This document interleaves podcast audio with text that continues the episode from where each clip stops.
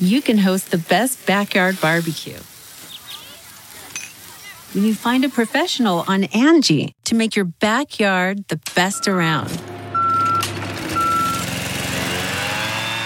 Connect with skilled professionals to get all your home projects done well. Inside to outside, repairs to renovations. Get started on the Angie app or visit Angie.com today. You can do this when you Angie that. This is Stand Up, Speak Up, the podcast that raises awareness and encourages support to those feeling hurt, lost, or forgotten. First of all, nobody's ever going to make me happy. You know, I've made so many prerequisites for what a boyfriend would have to have that that person doesn't exist. The first one, right off the top, it makes it kind of impossible because he has to be straight. I mean, he has to be straight when I meet him. Or he has, but he never really considered himself, you know, he maybe experimented or whatever. Because if that happens, then I will be the one person that they can be their true selves in front of.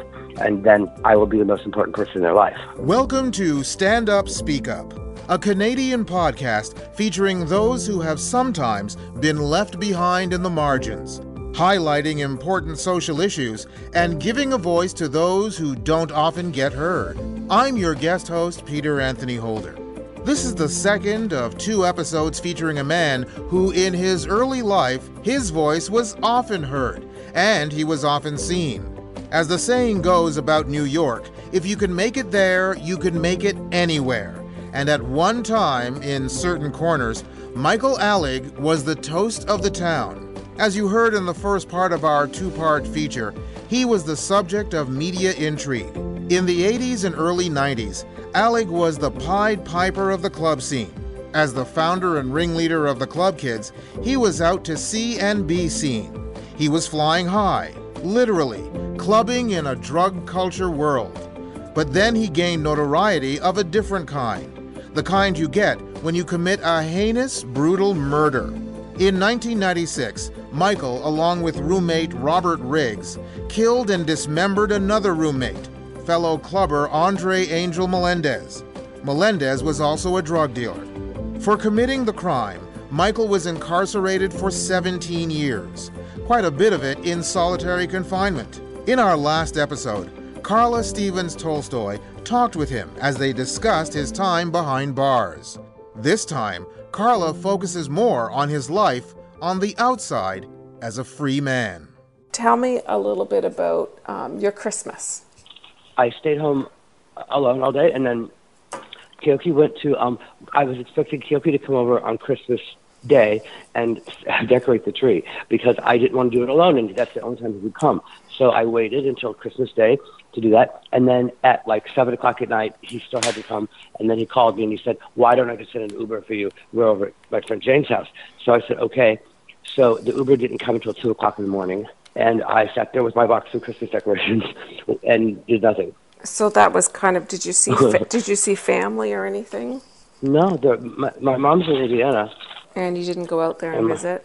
I didn't. You know, my, my mom has some very severe uh, mental problems that make it almost impossible for anybody to visit her. Did you grow up with that as well? Yeah, that's why we didn't have it those holidays. But you know, when I was when, when I was away, of course, part of her illness makes her very manipulative. And while I was away, she did nothing but guilt trip me about how all she wants before she dies is to have her two sons together at home for one last Christmas, one last New Year's. I said, Mom, we've never celebrated a New Year's or Christmas together ever. Why would you suddenly start when I go away? They got me on December 4th, and when we got toward Christmas, um, and I called my mom, she said, Oh, and this year I had the whole house decorated for Christmas. I said, You waited until now to do this? the, the, the day, I, the year I go away? I said, Take a picture of the, of the house. I'd like to see that because I didn't believe her. And um, she said, Well, it's too late now. I take it all down. All down. yeah, all done. Because I didn't come home. So another guilt, another guilt trip. Yeah. She's German, and that's how they, you know, they were raised on guilt. And her mother was schizophrenic, so she didn't have a very good childhood. And my she was always the, my grandmother was always trying to kill herself, and she would come home from school and she'd have my grandma would have her head in the oven. You know, just awful things for a kid to see. I know. Like, is that? Do you think that's That, that's all the reasons why. Why what? Yeah. Why, why everything happened? Well, I don't know. You know, it's hard to say. There's a, a mix of things, you know. Yeah, because you were I don't think you can put your finger to any one thing. But definitely it was not a normal, which, you know, you don't realize until you see other families. You don't realize that your family is not normal. And, and okay, and so now you're working in your art, which is really like super unique and super interesting. And Mm-hmm. how's that going? Well, like I said, I've been procrastinating um, painting the new collection because I was waiting for the gallery to um, pick up the images at Staples, where I had them enlarged. They had no intentions of doing that because that's my job.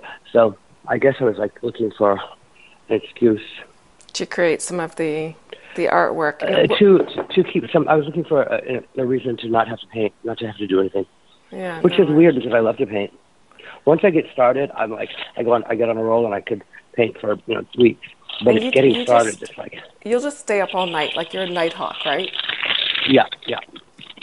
And so, what will you do tonight? What do you think you're going to do tonight? Um, I'm going to paint tonight because I've got seven or eight paintings that I have to finish that are they've been paid for already, and people complain for some reason.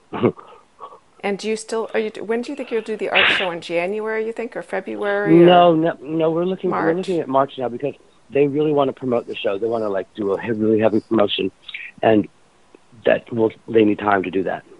So they're happy to postpone it for a while. And how and how do you think? How are you doing? How are you feeling? Like, are you feeling? How like are you feeling good? Or is it? Mm, I, I mean, you know, I, uh, sometimes, uh, you know, it's not natural for human beings to, to feel happy all the time. No, it's It's- totally it's- not. Yeah, it's not our natural. No, it's uh, not. state. And even, like- and in fact, in fact, it's not healthy. We've been taught that that it's bad to feel anxiety and depression and fear and all that. It's actually very good for us because it makes us come up with creative solutions to things and you know makes know, but successful. I, I hate the process, and I hate it sometimes when I get like Well, anxious or depressed. You know what happens? I I get What? I get stupid. My brain doesn't work as well. Like I feel like my brain just like See, shuts I down. Think, I don't, you know, I, I'm not a doctor, but I really think that's all learned behavior because society says it, it's it's wrong to feel sad, it's wrong to feel depressed, so you have to take medication for it because you've got an illness. I know, but yeah, and, and like sometimes like I think that's medication is the only thing that kind of Well, sometimes works, it's but I- probably true. I, and I know that's if you wrong. if you literally if you legitimately have a chemical imbalance or whatever, then that's something different. But I still don't get over how you dealt in solitary. Like sometimes when I think about your experience, I You get, anxiety. anxiety. Think about it. I do. Yeah, I think, do too. Okay, you know I what? too. I don't. I don't know if I could do it. And and I also think I don't know if I could do jail um, without without drugs. And I'm not saying that Right. bec- yeah. because you use drugs. I'm saying like like honestly, I don't know how I would get through the day. Well, let me tell you, you're you're not alone. Everybody in jail feels that way, and every, they're all on drugs. What was your drug of choice in when you were in um, solitary or in the prison Oh, system? opiates. Okay, and so how long does that good feeling last? Does it ever weaken? Like, Um, what's it like the first time no. compared to the continual? Um, it's always the same. That's why it's so addictive. You always get that that feel good feeling, hmm and and it gives an extra confidence, right? Like, does it give you Yeah, energy yeah. or does it make you sleepy? Yes. It gives you energy. Um, it gives me energy. yes. Okay. Now, why are some people get energy from it and other people sleepy from I it? I think most people do. Um, I think most people get energy from it, uh, especially people who are um, using it regularly. Okay, so that is a natural feeling. And what what's it feel like during the withdrawal? Uh, like a really bad flu. And like, I said, a restless leg syndrome? Like, do you get Um, oh, just yeah, you have shaking. Yes. Yes, it's awful. and and That's how the first sign. And how many pills could you have started? Like, how how many would an average person start off with? For instance, after like five year use builds up to like how much do they need? You don't necessarily have to build up. I mean, I went for five or six or seven years um, just maintaining the same uh, every day, like one bag in the morning, one at night. What and so what was the milligram of that? Like, if we're Uh, like it's probably a tenth of a gram Okay. bad. So you could just take one in the morning and one at night. Would the one at night keep you awake though? No, um, because you know your body gets used to the, the rhythm of you know, and um, the routine. It, it does want to go to bed. D- does it make you um, want to work out or or like? Yes, yes. it makes me want to work out and write and paint and all those things. Okay. So what? Build houses. So how do how do people wean themselves off of that? Like, how do you get used to not feeling that euphoria? in- you know, I the only there's only one way to do it, and unfortunately, it's the way that Americans don't like to do things.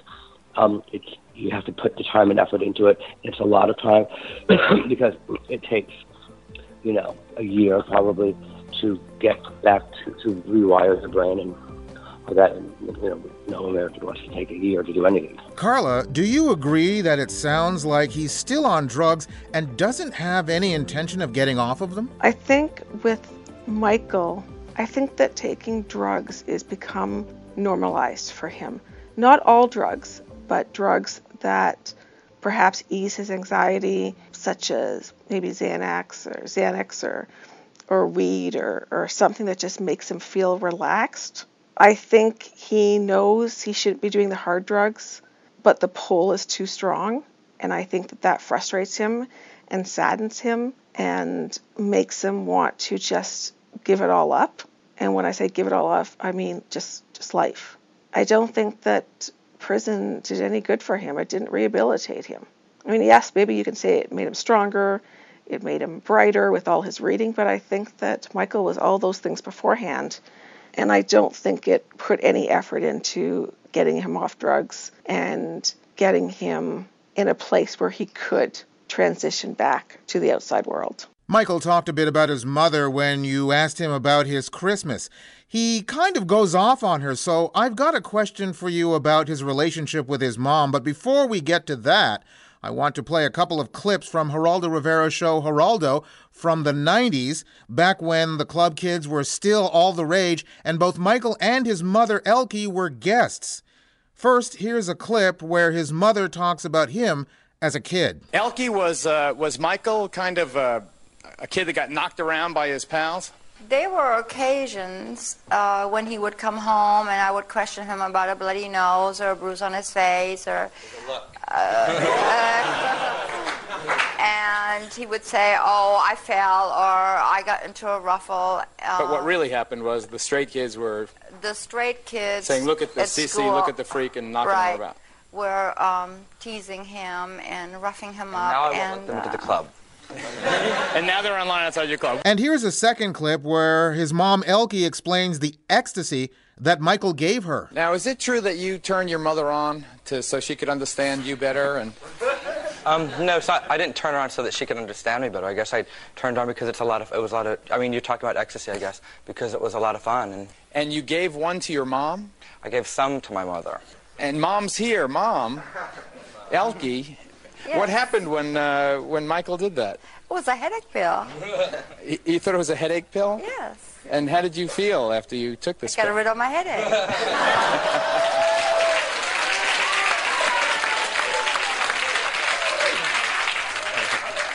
Now, uh, where was uh, Michael raised, Elke? He was raised in South Bend, Indiana. In South Bend, Indiana. Now, what would the folks in South Bend, the home of Notre Dame University, say if they saw Michael now? More power to you. Do you feel? I, I don't want to. Again, I don't want to get too heavy too soon. But I mean, you, you took a, a drug from him. He, he got you loaded, and then what happened? What did you talk about? It wasn't a drug, it was a headache pill, I'll tell you. And I, I, I felt really, really good. And uh, he says, uh, Were you and Michael able to communicate in a way you had not been able to previously? No. Michael and I communicate no matter what. What do you think about his lifestyle? I must say, Michael's so much happier now that he's in New York, being able to express himself and uh, is doing what he wants to do and making money doing something that he enjoys. And uh, I think So that's, you approve? Uh, definitely. So now that you've heard the clips, my question is, Karla, when you spoke to Michael, he seemed to place a lot of blame on her. When talking about the holidays. Yet the image we have of her from the two clips on Geraldo seem to indicate a more loving, more accepting mom. Which image do you think is more accurate, if at all? That's an interesting question. I think he has a love hate relationship with his mother. Sometimes I'll meet kids that have been in the foster care system and their mothers have abandoned them, their mothers have beaten them, but they still love their mothers. And I think that's a bond that's very hard to break. And I think for Michael, he loves his mom, but he doesn't like his mom. Thanks, Karla. Now we take you to the final part of this conversation with Michael Alig. Karla delves into his relationships both behind bars and once he got out. You fell in love when you were in jail, but I thought I did. You thought you did. I thought I did. have you met anyone You know, since you've been and, and I guess I did, but you know, he's married and like just Yeah. kids, and I know that's a little complicated, but have you met anybody since you've been out? yeah, we have a lot of people. But anybody that like you kind of see as a soulmate? well, soulmate, that's a really heavy. uh, you know, I told there was Jay, but Yeah. that wasn't that. That was kind of a, a good thing. Okay, well, what would be what would be a soulmate? Like, what would your soulmate be like? You know, I don't. I've I've I've I've got a lot of very close friends that are my that are my that take the place of that in my life, and I learned that like 20 years ago. I learned that that was going to be my fate because or my destiny because somebody like me, I I am it's so difficult. First of all, nobody's ever going to make me happy, you know, because I'm I have to have you know I've made so many prerequisites for what a boyfriend would have to have that that person doesn't exist. Well, what are some of them? Like, if he walked in tomorrow, what would you? What's your fantasy boyfriend? Well, the first one, right off the top, it makes it kind of impossible because um, he has to be straight. okay, really? yeah, And what do you mean by that? yeah, right. it's already a little difficult. yeah, like, Um, okay, what does that mean? I mean, he has to be straight when I meet him, I mean, he's never had any other relationships with a male before. or he has, but he never really considered himself. You know, he maybe experimented or whatever. And why do you think that's that's important to you? Because if that happens, then I will be the one person that they can be their true selves in front of, and then I will be the most important person in their life. And that to you would be a definition of loyalty, of love, of Uh, uh, well, to love, yeah. okay. What else would you like them to be like? What do, how what what kind of education would you see them having? Oh, I, that's not really important to me. I, although I'd like them to have, you know, traditional education isn't important to me, but education is. Um, but I, I don't care if they're book smart. I, I, but I would like them to have their wits about them and be able to carry on a complex conversation and that kind of thing. But that's really not important. I, the second thing, uh, well, another thing would be that I don't want them to be drug addicts. But I also don't want them to tell me no if I want to use drugs sometimes. Okay, so you you don't want them to hold you to like. An impossible standard. And do you think not doing drugs is an impossible standard? Um, not doing any kind of drug ever, I think it's impossible, yeah. I mean, I'm on Suboxone right now. There's no way I can give that up. And does Suboxone still give you that high, or what does it make you feel like? It does. You know, that's the biggest, one of the biggest lies in medical, the medical world, that, because they sell it. The way they sell Suboxone to the public is that junkies don't get high from it. Um, it blocks opiates. Well, it does block opiates, but you do get high from it. Okay, you do. So how would the feeling compare to I don't know. to Oxy? Are they both the same know? feeling, or is one better? It's a little bit. It's there's a slight difference, but if you didn't tell somebody, you know, the difference really is in the taste of the drug. Um, if you didn't tell somebody that you're giving them Suboxone, you just injected it to them, they would it's heroin. So what are the benefits then of Suboxone? It it comes with um, Narcan in it. So the only benefit is you can't overdose. No, you can't take any actual opiates. Because with methadone, you could take methadone, and a lot of people will take methadone just so they have to do less heroin. Are you hoping your artwork will send a message or help change things at any levels? Like, You know, the show that we had scheduled for um, Los Angeles, um, the gallery owner, I, I don't know if I told you, was um, had her life threatened, um, and um, the person who threatened her life, didn't appre- understand or appreciate the, um, the irony of threatening to kill somebody for having an art show of an artist who had killed somebody. She got threatened. Did that scare her? It did. Um, the letter was written, you know, it started off something like, yo, motherfucker, you pissed off the wrong motherfucker bringing that what crack ass motherfucker to the L, you know, like. And he said, I'll, bitch, I'll stab you in the face. I'll wait outside your gallery, stab you in the face. You know, like, like crazy. They also threatened the life of, um, of the club owner that had the party. What like what what did you think when you heard all that? Well, the gallery was very excited because it got there was so much attention. Um, That's that's true. and also it became a, a issue of censorship.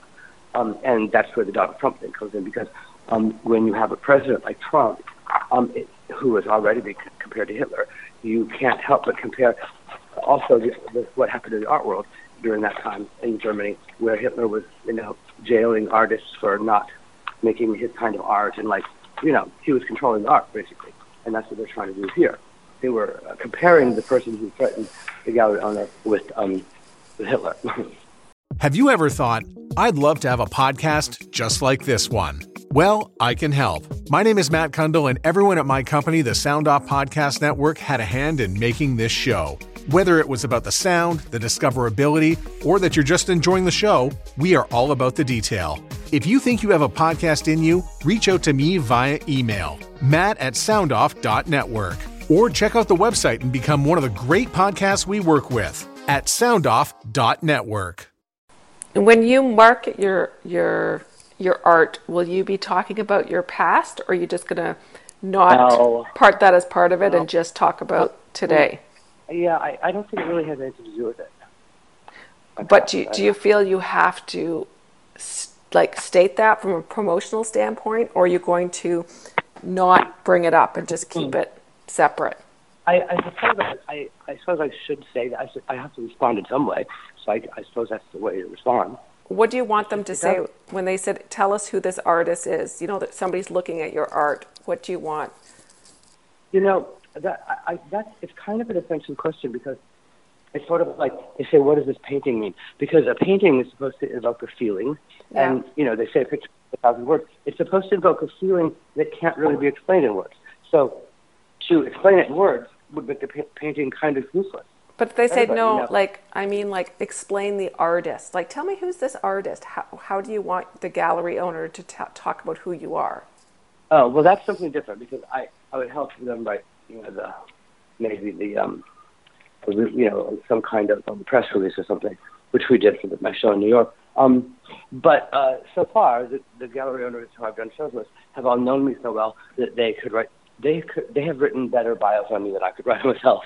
Um, because you know when people who aren't you um, Yeah. write about you, uh, oftentimes they can write about you in a very objective and they see things that you don't sometimes. So do they bring up your past in that bio? Do they refer to you as a club yeah, kid? Only, only, yeah, they did, but only in kind of passing.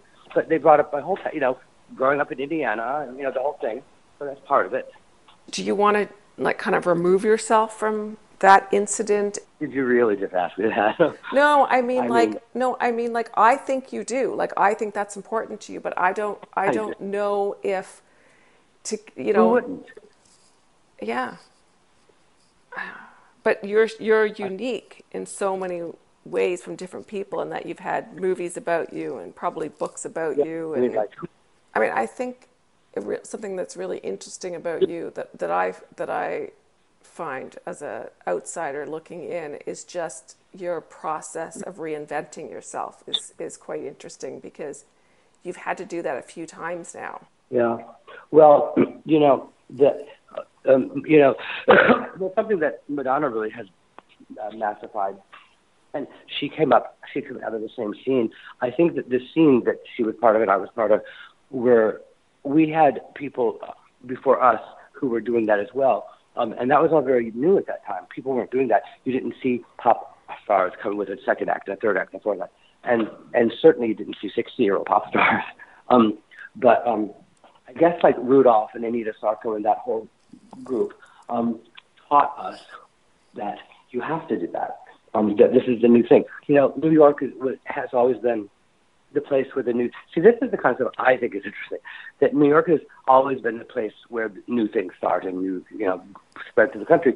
And at that time, that was the new thing. The new thing was reinventing yourself over and over and over and over. So that you will never be, you know. and so the club kids would take whatever idea. The, the concept for the club kids was to take whatever concept, whatever idea is coming out of clubland at this moment, and massify it. Um, and so that was one of the things we tried to massify, was reinventing yourself. And so the club kids were meant to epitomify whatever new trend came out. So like when voguing came out, or acid house, or raving, or whatever, we be, we became the epitome of that trend. And then once that part of your identity, you know, evolved and you moved into going into the prison system, who, how did you reinvent yourself then? Like, how would you describe who you were or your brand during those well, years? Rudolph, Rudolph was the one who uh, wanted to taught. He kind of, he, I guess he did the, all the things that a father would do. You know, their son was going through that. You know, Rudolph is a very pragmatic person. He's one of the most pragmatic people I've ever met. He explained to me how I could make something positive out of being there by, um, you know, life life has cycles that go that go through, and you have to take advantage of the downside in order to plan for the next upside. So Mm-hmm. um, he said, I'm taking that this time to plan for my next, you know, whatever, and because I would have to do that anyway, and now I just have a much better. I will have a leg up because I have a lot of time and a lot of free time to plan that, which is true. That's why I wrote you know, the books, and I wrote three screen, well, three treatments for screenplays, and a bunch of stuff I prepared for, you know, now. Almost everything I'm doing now is stuff that I started back then. So, would you say your personality um, when you were in the system was more quiet? Would you say, like, Uh, you- more quiet than this than I am now, but to them, I would know I was not quiet.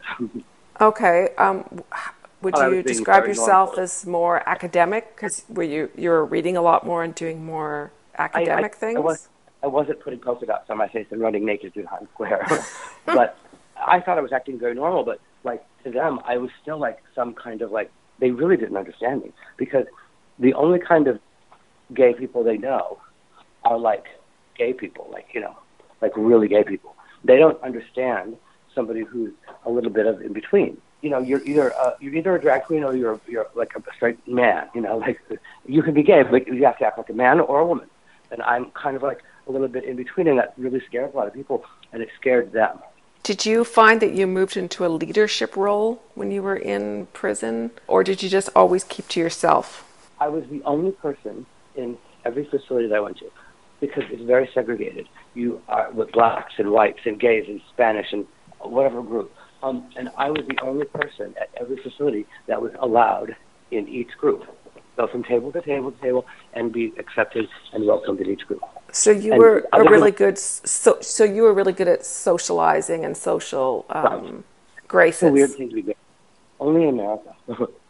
Uh, well, but I think that's a skill, right? That's I'm professional social climber or, or whatever. No, social butterfly. no, yeah, But- yeah, a, a social. Well, I guess what, there's a word for people that can move within different groups. I forget the word right now, but uh, maybe like a chameleon. You can kind of Yeah, yeah. maybe a chameleon Well, that's how, I describe, that's how I describe the, cult, the club because I wrote cultural chameleon. Okay, interesting. Okay, so then okay, so then you leave the prison system, and then how, who who do you become at that point? What's your you know your new brand I- identity or your You know, it took me a lot longer to readjust than I than I thought.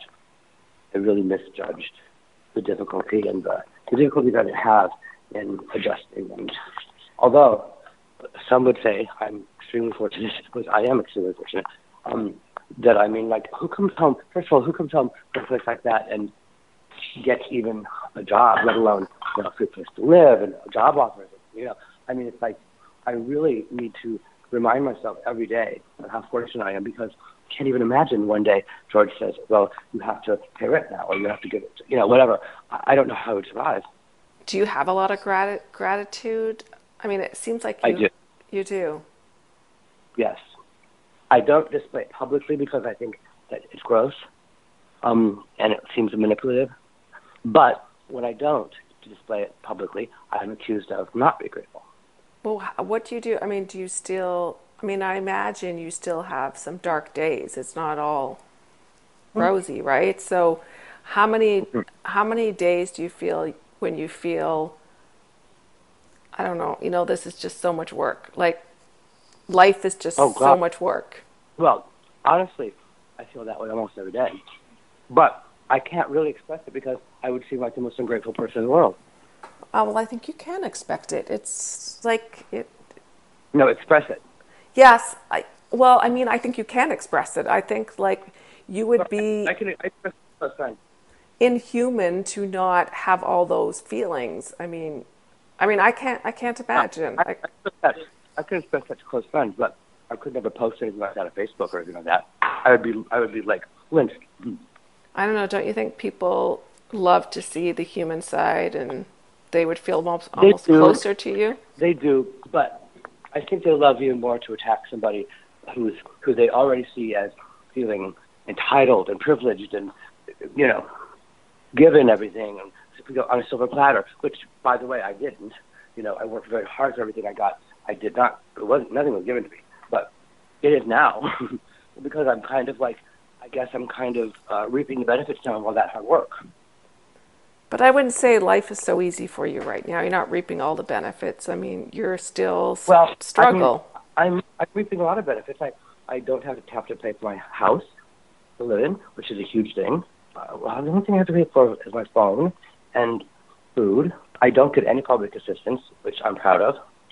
Uh, my mom was on food stamps and all of those things her whole life, and she still is. And I don't want to live like that. So, when you think of yourself, where do you want to be in five years? Well, I took a lot of time off this year because Keoki um, did was doing that Monday night thing um, at Rumpus Room in the Lower East Side, and nobody knew about it because he's not a promoter; he's a DJ, and he he's it's always been the case that he was not able to promote the parties he DJed at, and that's not his job. Um, but people see him, think of him as this very a, a DJ who DJs at very successful events. That's because they were mine. and um, or somebody else's. But Keoki's never had a successful event of his own that he promoted. So, but people continue to hire him because of the success of Disco 2000 and all that. So, um, when he uh, did this Monday night thing that wasn't working, he asked me to to help make it work.